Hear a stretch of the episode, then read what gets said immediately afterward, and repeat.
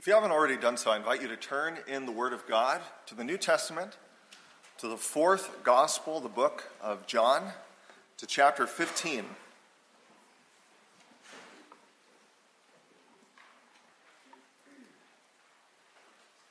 The sermon, both this morning and this evening, will be related to one another, not originally by design. This evening, we're working through the parables of Jesus.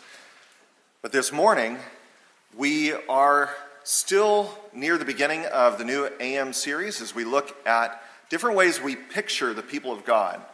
The Bible is full of very instructive metaphors, these images that help you to understand who the church is, how the church relates to Christ, how the church relates to the world. And as believers, you are members of that church, and therefore each of these pictures shows you some way that you do all of those things. Now, last week we saw the church as the bride of Christ. This week we come to the second picture, and we pick up in verse 1 of John chapter 15. Jesus is speaking here with his disciples. Hear together the word of the Lord. I am the true vine, and my Father is the vine dresser. Every branch in me that does not bear fruit, he takes away and every branch that does bear fruit, he prunes that it may bear more fruit. Already you are clean because of the word that I've spoken to you. Abide in me, and I in you. As the branch cannot bear fruit by itself unless it abides in the vine, neither can you unless you abide in me. I am the vine, you are the branches. Whoever abides in me and I in him, he it is that bears much fruit. For apart from me, you can do nothing. If anyone does not abide in me, he is thrown away like a branch and withers. And the branches are gathered, thrown into the fire, and burned. If you abide in me, and my words abide in you, ask whatever you wish, and it will be done for you. By this my Father is glorified, that you bear much fruit, and so prove to be my disciples. As the Father has loved me, so I have loved you. Abide in my love. If you keep my commandments, you will abide in my love, just as I have kept my Father's commandments and abide in his love. These things I have spoken to you, that my joy may be in you, and that your joy may be full. Let's ask the Lord's special blessing. Heavenly Father, we thank you this morning that you have given us the high privilege of receiving words from Christ. We pray that you would please guide us by your Holy Spirit through your ordained ministry, that you would cause this time together to be truly fruitful, spiritually fruitful, in order that just as the text says, you would be glorified and we would be filled with much joy. Transform us, Lord, by your grace, for in Jesus' name we pray. Amen. Throughout the Bible, the people of God, the church, are pictured as a whole variety of different fruit bearing trees. So, in this passage here in John chapter 15, you have the church pictured as a grapevine. Elsewhere, you have, for instance, Isaiah chapter 5 Another image of the vineyard, Isaiah 5, verse 7, it says, The vineyard of the Lord of hosts is the house of Israel, and the men of Judah are his pleasant planting. You get the sense of the Lord being like a farmer here who takes delight in looking at his plants, seeing the growth. I know that many of us do grow something or another around our home, and the pleasure that you find. Here the Lord looks at his people, and they are his pleasant planting. Romans chapter 11, verses 17 through 24, has an extended analogy where the church is pictured as a cultivated olive tree. It's one of the more significant texts, arguably, in the entire Bible concerning the church. And why is it called a cultivated olive tree? Well, because there are branches that are natural to it, and then also branches that are grafted in. And there, Paul describes how some people are born among the covenant community but if they do not continue in their profession, they are, as it were, broken off, like a dead branch. Then there are those who, at some point in their life, from outside of the church, profess faith and they are grafted into the church. And so it's a picture of the church outwardly as being united by profession. Of course, there's an inward reality as well, which is related to faith. And so, at the very least, what this analogy, what this metaphor tells us about the church is that we were planted in this world according to the purpose of God. Verse 2 He is the vine dresser. You're planted here according to the purpose of God. The church is not a social club, it did not invent itself. And then it tells us that we are, in some sense, united together. All of these branches come back to a source. And so we have to consider together what is the nature of that union. But there is much more to this metaphor as we're going to see. And this morning, as we consider this doctrine, we're going to look at three major ideas. Essentially, when you think about this plant idea, as you encounter it, because it comes up again and again in the Bible, the Holy Spirit is bringing you back to several key ideas.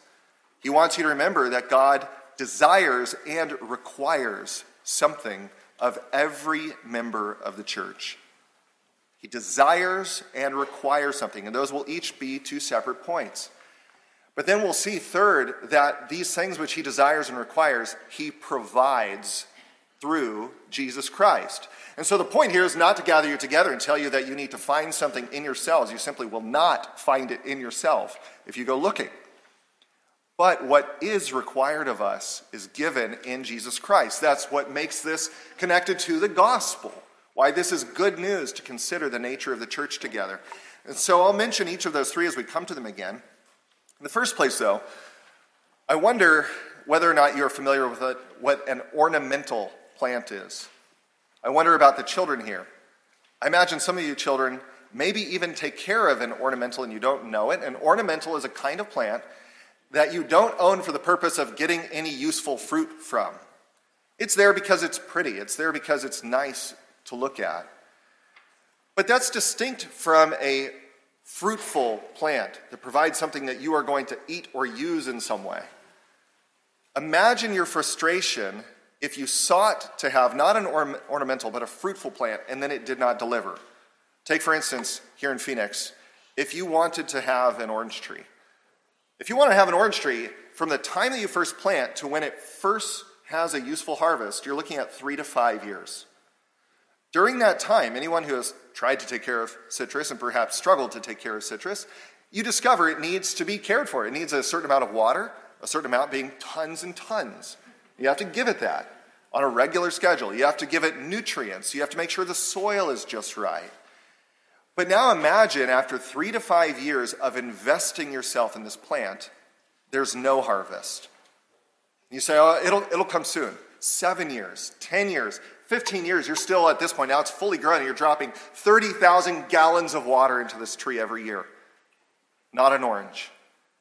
The frustration, the disappointment, that's because you didn't grow it, in this case, to be an ornamental. You grew it for the purpose of oranges. And even so, in this analogy, the first thing that the Lord drives us towards is the understanding God, though saving us by grace, has purposed us to something in this life. He called us, He planted us with a purpose. And this first key idea here what has He purposed? He has purposed good fruit from every branch. Not just some. It's not like, well, that bough has the fruit, but I'm fine, I don't. Every single branch is created for this fruit. We're all called to that. This is one of the reasons why, when the church is pictured throughout the Bible as a plant, it is a fruitful plant. Grapes, figs, olives. Other places it's pictured as a field of wheat in contrast to tares and weeds. The Lord pictures every member as a fruitful member. Now, what kind of fruit does Jesus have in mind? You could go to many different places in the Bible to get some idea of the kind of fruit he has in mind. But we have to start here in the context. As Jesus is talking with his disciples, he is identifying certain aspects of fruitfulness that are especially important in this situation. Verse 10 and verse 5 tells us that fruitfulness, true fruitfulness, involves obedience, but specifically obedience to Christ. Look at verse 10. If you keep my commandments, you will abide in my love. And verse 5 Whoever abides in me and I in him, he it is that bears much fruit.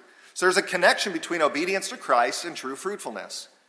And that means that simply being a decent person for decency's sake is not the fruitfulness Jesus is talking about. If what motivates you at the core is not the desire to submit to Christ out of love to Him and a belief that He is truly the Lord of Lords, that is not the fruit He's talking about. He calls you to an obedience that is toward Him in love through faith. But then, specifically here, he's talking about something even more direct. Verse 12 This is my commandment, that you love one another as I have loved you. The obedience that is in focus here, the fruit that he desires to smell the aroma of, is a Christ like sacrificial affection for others who belong to the body of Christ. Imagine a limb growing out, and then at some point it just decides to break off. That, that is not how it works. No healthy limb severs itself from the body. Moreover, imagine that the limb grows out and it reaches to where the gardener keeps his tools and it finds a saw and it comes in and begins sawing off somebody else. No, that is not the nature of a healthy tree. The kind of branch Jesus is talking about, the fruitful, the living branch, what God desires from us is the kind that mutually shares life among itself. That's what a healthy plant does. Life is shared among all. The best commentary we have on the Bible is the Bible. And John himself, the author of this gospel, has written another writing, an epistle, a letter. Hear carefully how John interprets Jesus' words. Jesus says here, verse 12, This is my commandment, that you love one another as I have loved you. 1 John chapter 3, verse 16, John writes, By this we know what love is. Jesus laid down his life for us, and we ought to lay down our lives for our brothers. If anyone with earthly possessions sees his brother in need, but withholds his compassion from him, how can the love of God abide in him? Little children, let us love not in word and speech, but in action and in truth. A few caveats here. We live in an age which is uniquely connected by the internet, by electronics, and so it's possible to be aware of the needs of Christians throughout the whole world in a way that God's people, for the most part, did not until only recently. And so, John's point is not to say that if you do not send every single dollar you have to someone somewhere else that you don't love. In the first place, he says, withhold compassion. That compassion should manifest itself, especially locally, meaningfully. The local church is the primary place where you are placed. This is the orchard that you are growing up in. And so, if we see one among us and we know that person is pinched with genuine need, and other caveats here, too, that we won't go into. You know, what if they don't desire to do any work? And the book of Ephesians says, whoever's not willing to work is not worthy to eat. That's not what he's talking about. He's talking about a situation where a believer is an appropriate candidate to your love, and you say, I just don't feel anything for them. The fruit he desires here is a Christ like overflow of graciousness, and this the Lord calls true fruit. As I mentioned, there are other places we could go to, like Galatians 5 for the fruits of the Spirit. Just to hear them tells you something about what our life should look like. This is when he looks in the fruit bowl, he sees love, joy, peace, patience, kindness, gentleness, self control. At this stage, Jesus' point is not to say, How much fruit do you have? but do you have fruit? And this is something God desires from everyone, every branch. Why does he desire it? Why, does, why do you think God wants this fruit from you? To be very clear, it is not because the Lord is hungry, like we get hungry and we need to eat or else we will famish and perish. God isn't dependent. There must be some other reason. And there are basically two that you consider at this moment. It is his right. Verse 2, he's the vine dresser. He planted you through his spirit among the church. It's his right to ask of you what he wants. But what he wants is good for others, for the church, for the world. Think of the generosity of the Lord that when he called a people, he didn't call them to mutual self destruction, called them to fruitfulness, to love. Now, what would it be like in this congregation and in this city and in this nation and in this world if the church was always becoming more and more and more fruitful? Not just more and more busy. It's possible to be busy and not be fruitful, but more and more gripped by Christ like affection for one another that results in action. The aroma of life unto life goes into the world. The Lord desires a cornucopia of kingdom virtues to spill out from his church, and in that way, he uses that to draw his people to himself from out of the world. Our good works are not the gospel, but they do lend a credibility to our claims about the work of the Holy Spirit. And so the Lord desires, in the first place in this metaphor, he tells you that he desires fruit. What else does this teach us? There's a second aspect here. He not only desires it, but he requires it. He requires fruit from every branch. Look with me at verse 2 Every branch in me that does not bear fruit, he that is the Father takes away. And what is meant by that? Jesus clarifies in verse 6. If anyone does not abide in me, he is thrown away like a branch and withers, and the branches are gathered and thrown into the fire and burned.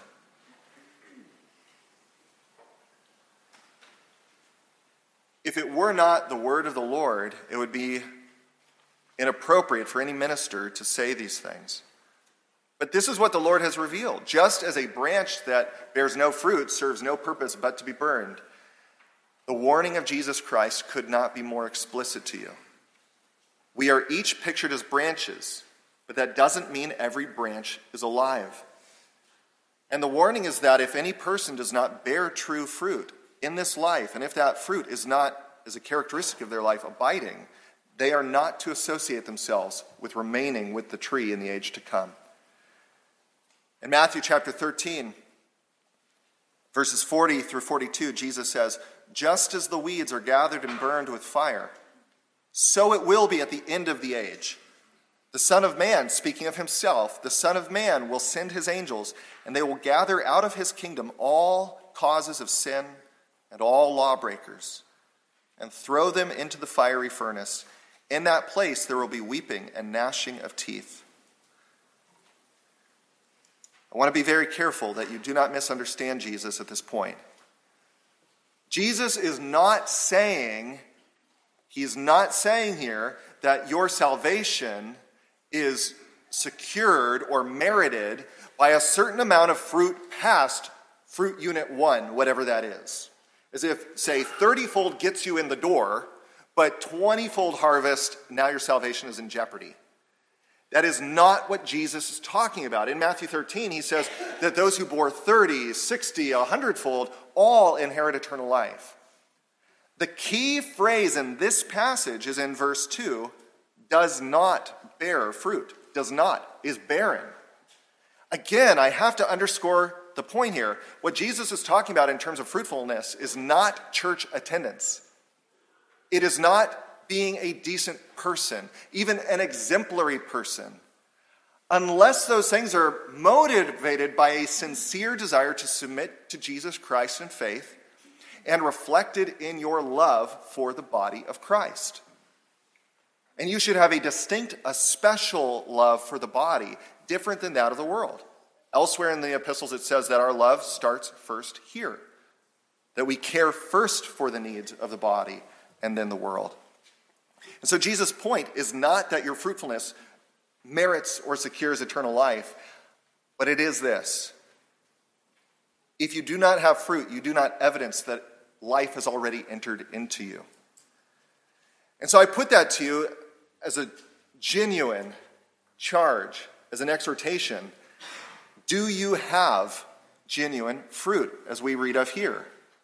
We'll come back if you do. That's great reason to rejoice. But if you don't, receive the warning as from God Himself. You heard it from His Word. When you stand before Him, you can't say you didn't hear it. It is necessary. Verse 8 By this my Father is glorified, that you bear much fruit, and so prove to be my disciples. Now, let's say that you do not have fruit. How are you going to get it? Or let's say that you have some fruit. How are you going to have more fruit? Because that is the desire of the Father, that you would bear more and more fruit. And that leads us then to the third and the final idea when you consider this metaphor. We've seen first that he desires it, second, that he requires it. How will you be more fruitful in the coming 12 months? Because, again, make it concrete. That's his real desire for each one of us, every branch. What farmer goes out and looks at his plants growing and says, Yeah, I'm fine with about half of them being more fruitful? No, he would like that they are all more fruitful. How will that be? Look with me at verse 1. Jesus says, I am the true vine. I am the true vine. And in this way, the metaphor of being the branches of the Lord is to drive your faith back to Christ as the source of your life and your fruitfulness. Christ is the source. Appreciate first the analogy. In this case, he's talking about a, an, a grapevine, and a grapevine has a root stalk. And that's the thickest part of it. That's what goes directly into the ground, and it comes up and it branches out in all different directions. It delivers vitality to all of the branches that have a healthy union and a kind of communication through the vine. It delivers the nutrients, it delivers the moisture. And for that reason, if any one of those branches is disconnected from the root, it will wither and it will die. Jesus is making a radical claim here. The Jews with whom he had been speaking understood that God had been the vine dresser, that he planted them. We saw earlier, Isaiah chapter 5, that they were his pleasant planting. But now imagine this they're looking at a human being who tells them, I am the true vine. I am the source of life who has been throughout all ages giving vitality, giving spiritual fruitfulness to every believer. From after the fall of Adam to the present and into the future, Jesus is making a radical claim. We cannot reduce Jesus into just some teacher or some example. He claims for himself titles that cannot be anything else but divine. And Jesus is asking you, telling you to look at him and understand he is the source of your vitality. He's not your sky coach, he is life for you.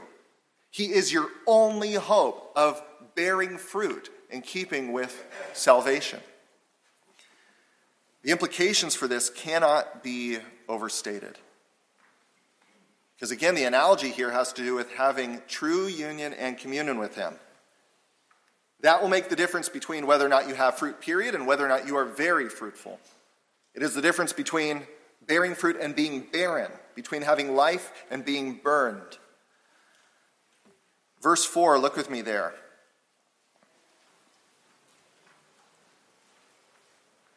Abide in me, and I in you.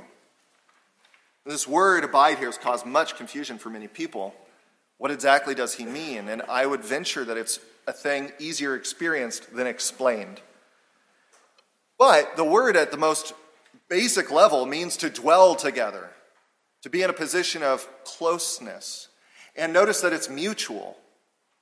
When he says abide, he says, Abide in me and I in you. It's not just he's the house and you're inside.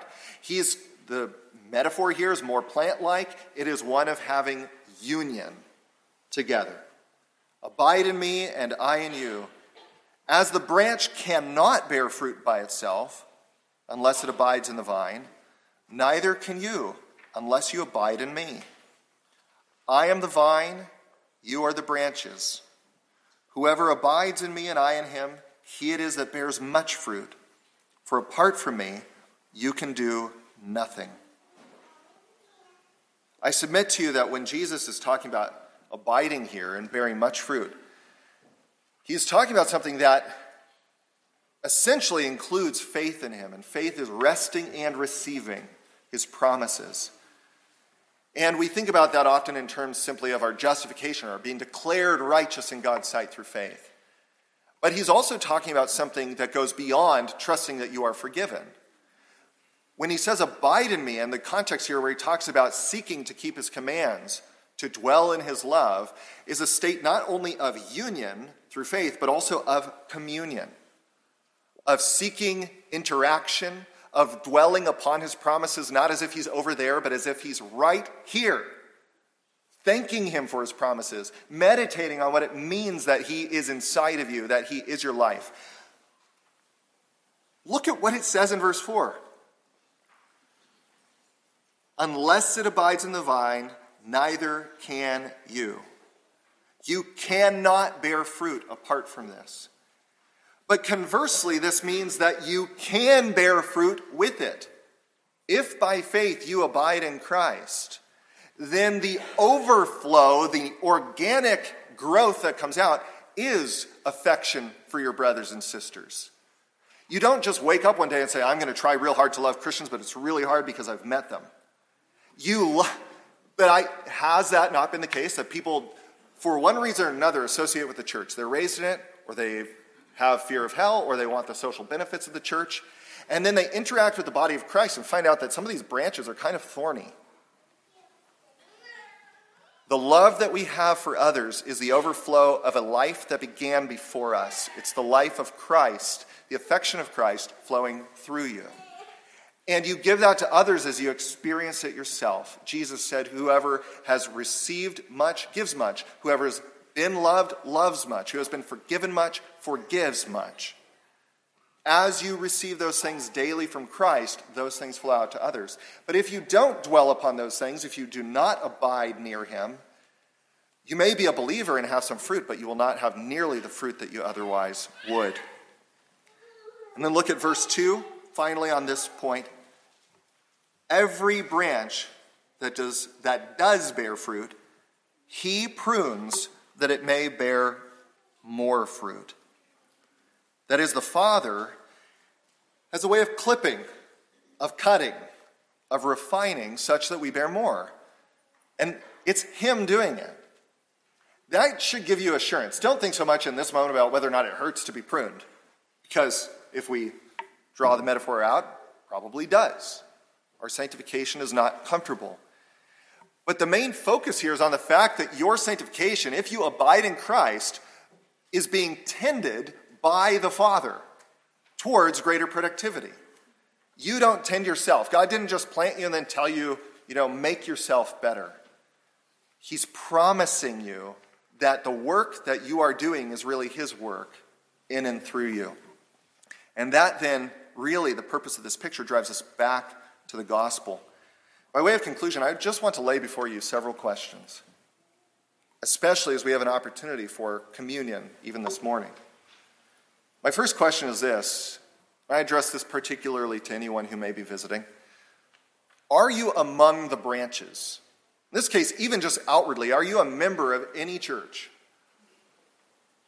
This is where ordinarily God places his people in the tree. And we can talk all day about the invisible church and the reality that God knows hearts only and we don't. But ordinarily, those who know the Lord are found among the branches.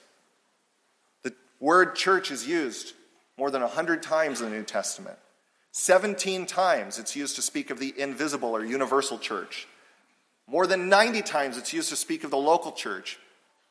God places the branches among a community. If you are not, then you have to ask yourself do you desire to be? Do you desire more and more close communion with God's people? If not, ask whether or not that's indicative of lacking that Christ like love for the body. But if you are, on the other hand, you can't boast in that in and of itself. Hear the words that John the Baptist said to a number of Jewish people. These were people born as natural branches, according to Romans 11. They were born among the covenant community. Matthew chapter 3 verse 8. Bear fruit in keeping with repentance. Do not presume to say to yourselves, we have Abraham as our father. For I tell you, God is able from these stones to raise up children for Abraham. Even now the axe is laid to the root of the tree. Every tree, therefore, that does not bear good fruit is cut down and thrown into the fire. There are people who make the mistake of confusing the heritage of faith for the faith itself. The fact that because their parents and their grandparents were Christians, they are too.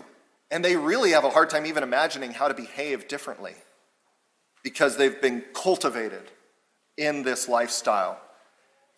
And yet, you must search your heart whether or not it comes from faith in Christ alone, a desire sincerely to obey Him and to love His people. Hear what Jesus says in Matthew chapter 7, the last passage we hear. Matthew 7, verse 17. Jesus asks, Are grapes gathered from thorn bushes or figs from thistles? So every healthy tree bears good fruit, but the diseased tree bears bad fruit.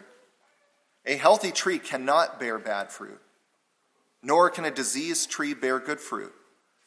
Every tree that does not bear good fruit is cut down and thrown into the fire. Thus you will recognize them by their fruits. Not everyone who says to me, Lord, Lord, will enter into the kingdom of heaven, but the one who does the will of my Father who is in heaven. On that day, many will say to me, Lord, Lord, did we not prophesy in your name and cast out demons in your name and do many mighty works in your name? And then will I declare to them, I never knew you. Depart from me, you workers of lawlessness. When he says workers of lawlessness, he doesn't mean necessarily people who look in the judgment of the world like bad people but they did not live with an understanding, a heartfelt conviction. My law comes from Christ, and I'm submitted to him by faith, and my righteousness is his righteousness, and his law is one of love, starting with love for the body. If you are not that person, seek life in him. You can't make yourself a different kind of tree. Imagine that. If you had out there a, a cactus trying to will itself to be an apple tree. Part of the analogy is to drive you to the miracle of transformation, to the miracle of life. But, brothers and sisters, if you have even a small beginning of this fruit, receive the promise. It is in abiding, in dwelling in the promises, in union and communion, that we bear more and more fruit. Let's ask the Lord to help us even now.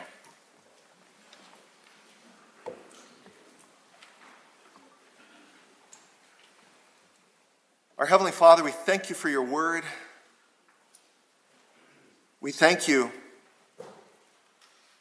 that in spite of ourselves, though by nature we are withered, dry, rotten, you have come among sinners to produce new life. And you take what was a desert and you make it an Eden. We thank you for having begun that work among us. We thank you for the very real abundance of fruit which we have often observed and experienced, even in this congregation. Heavenly Father, we give you the glory for that, and we ask that you would please help us more and more to bear this fruit.